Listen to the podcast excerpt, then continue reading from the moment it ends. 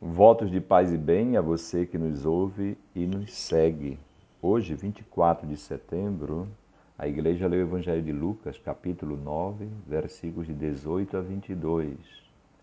Estando ele certa vez orando a sós, os discípulos se aproximaram e ele os interrogou: Quem diz o povo que eu sou?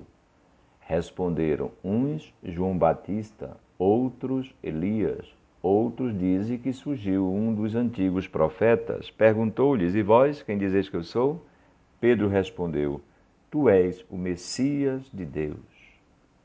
Ele os ademoestou, ordenando-lhes que não o dissessem a ninguém, e acrescentou: Este homem tem de sofrer muito, ser rejeitado pelos senadores, sumos sacerdotes e letrados, tem de ser condenado à morte e ressuscitar ao terceiro dia.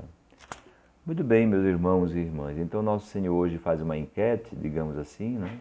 Pergunta o que é que o povo anda dizendo sobre ele, mas depois ele não se contenta com isso e pergunta a vocês que me seguem, né? Quem dizeis que eu sou? Em outras palavras, qual a importância que eu tenho na vida, na vida de vocês?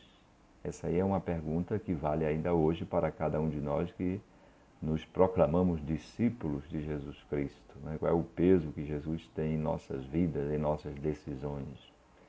Muito bem.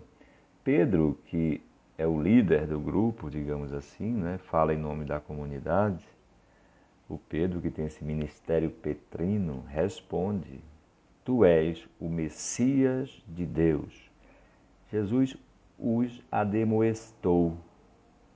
Esse essa expressão os ademoestou é uma, uma reação forte de Cristo de, de dizer calem-se, em outras palavras. E de fato diz, ordenando-lhes que não o dissesse a ninguém. Então é ordem, é uma coisa muito forte. Calem a boca. Né? Calem a boca, alguém pode se, se perguntar o porquê. Não é? O porquê é, é justamente porque esse Messias que eles estão pensando que Jesus seja, não é o Messias que Jesus se apresenta, porque ele vai revelar agora quem é o verdadeiro Messias. Esse Messias que vocês pensam que eu sou, calem-se, não falem dele. Eu vou revelar quem é o verdadeiro ou como é o verdadeiro Messias. Este homem tem que sofrer muito, ser rejeitado pelos senadores, etc anciãos do povo, né, que traduziu aqui senadores. Em outras palavras, Nosso Senhor está dizendo que o Filho do Homem vai se encontrar com um mal presente na humanidade. É isso que Nosso Senhor está tá dizendo. Assim como a água molha e não tem como não molhar, esse Filho do, de Homem Salvador não tem como não se encontrar para salvar a humanidade com o mal presente na humanidade e aqui é representado por esses anciãos do povo, aqui a tradução de senadores, que representava o poder do homem sobre os outros homens, o poder do ter tudo e ter também a todos. É o poder econômico, o poder político. Eu repito, é o poder do próprio ser humano sobre os outros humanos, sobre tudo e sobre todos. E diz que também nosso, esse homem será, que é Jesus Cristo, né? É, será também rejeitado pelos sumos sacerdotes e letrados.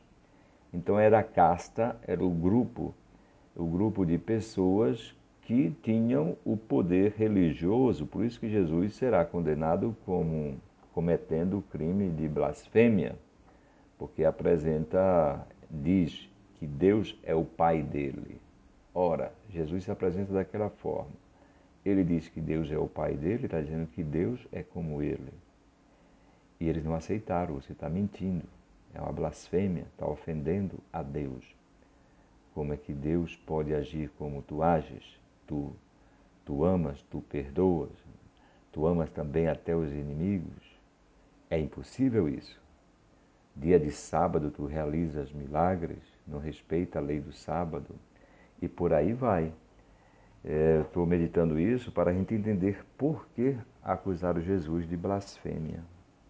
Muito bem, meus irmãos e irmãs. É, o que o Evangelho também está dizendo, e nosso Senhor revela, porque ele diz: ressuscitará ao terceiro dia esse filho do homem. Então está revelando para nós que o caminho para a gente vencer a morte e ressuscitar não há outro. É só o caminho desse filho do homem. Muito bem, meus irmãos e irmãs. É, esse esta meditação que nós estamos fazendo, que vai acompanhar todo o Evangelho de Lucas a partir do capítulo 9, é um grande mistério, é o mistério da cruz. A gente pode tentar entender é, com alguma frase, por exemplo, a gente pode dizer que nosso Senhor entende que ele se salva, porque Jesus diz: Eu vou ressuscitar. Então ele está falando da salvação dele. Né? Eu vou ressuscitar. Ele salva, portanto, a si mesmo. Nós temos um estilo de vida que nos salva, tá bom? Agora, atenção, esse salvar a si mesmo acontece quando ele se entrega a si mesmo para salvar a todos. Então, quando Nosso Senhor leva um estilo de vida que desmascara o mal presente no mundo. Vocês querem um exemplo? Quando Jesus está na cruz, a multidão grita covardemente, aquela multidão, a própria multidão que Jesus tinha alimentado, né? A multidão grita, crucifica-o, crucifica-o. Jesus diz, Pai, perdoa, eles não sabem o que fazem. Ali é salvação, porque tira o ódio do mundo. E ali vai salvando a humanidade. Depois tem o próprio Espírito de Deus presente em Jesus Cristo, que é Deus entre nós, que vai ser libertado, vai ser liberado, vai ser infundido sobre nossas almas. Né? É um mistério espiritual. Então, o projeto de salvação de Deus vai acontecendo quando nosso Senhor salva a si mesmo, porque ele não trai a si mesmo, não trai sua alma, não trai o seu amor. Ele salvando a si mesmo, dá a si mesmo e assim nos salva. Porque a tentação do mundo qual é? Eu salvo a mim mesmo, mas derrubando o outro. Jesus disse que assim a gente não se salva. E repito, ele salva a si mesmo. Quando eu falo salva a si mesmo, é quando você diz assim: olha, eu gosto da verdade, eu gosto da fidelidade, eu gosto disso. Só que eu já apanhei tanto, não é isso?